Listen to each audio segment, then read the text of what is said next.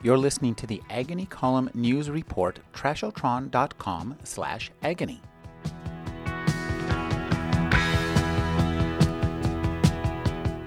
Madness is in the mind of the beholder. New York Post reporter Susannah Cahalan found herself uniquely challenged telling her own story in Brain on Fire My Month of Madness. With my arms free, I instinctually raise my right hand to scratch my head. But instead of hair and scalp, I find a cotton hat. I rip it off, suddenly angry, and raise both hands to inspect my head further. I feel rows and rows of plastic wires. I pluck one out, which makes my scalp sting, and lower it to eye level. It's pink. On my wrist is an orange plastic band. I squint, unable to focus on the words, but after a few seconds, the block letters sharpen. Flight risk.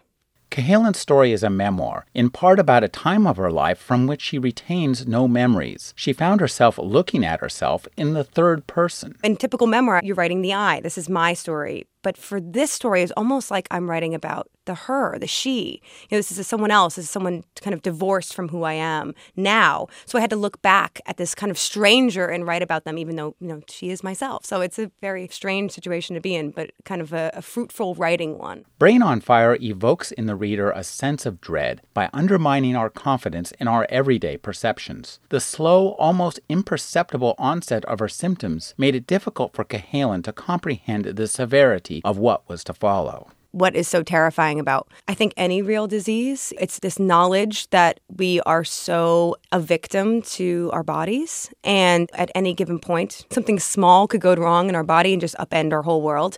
And that's exactly what happened to me at 24 years old. Cahalan's story is filled with clues as to her illness that the reader can easily perceive, even though Cahalan herself at the time could not. In writing her own story, she re experienced her own life. I wasn't aware of the clues as they were happening. These things were happening to me. You know, for example, I thought I had bed bugs. And that's something that only when writing the book, when looking back, did that become something kind of prescient. You know, that was um, the kind of the first thing that happened. But I didn't know that at the time. I just thought I had bed bugs. But when I look back, it changes the whole tenor of it. So when I wrote this book, I wanted to maintain that that kind of the idea of clues coming in, but I'm not completely aware of it because that's exactly what I was experiencing at that time. Diagnosis of Cahalan's ailment was made possible only by recent medical discoveries. What might once have been seen as a psychiatric disorder proved to have an organic origin. The disease itself, which is called anti NMDA receptor autoimmune encephalitis, it's a mouthful, but it's an autoimmune disease that attacks the brain, was discovered in 2007. Now, I was treated in, in 2009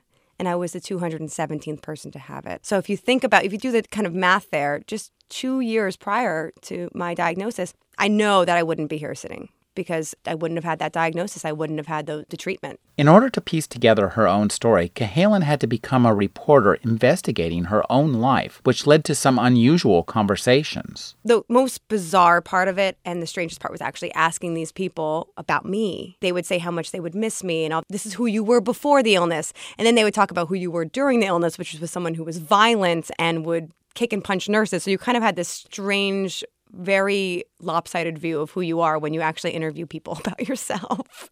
I don't think it's necessarily the uh, objective truth because I don't think people are going to look you in the eye and say, actually, I don't really like you that much. So, you know. Susannah Cahalan's Brain on Fire, My Month of Madness, is a reminder that our own brains are fragile, our lives are finite, and our minds are capable, in spite of all this, of great knowledge, great love, and great stories. With time to read, I'm Rick Kleffel. Find out more at agonycolumn.com.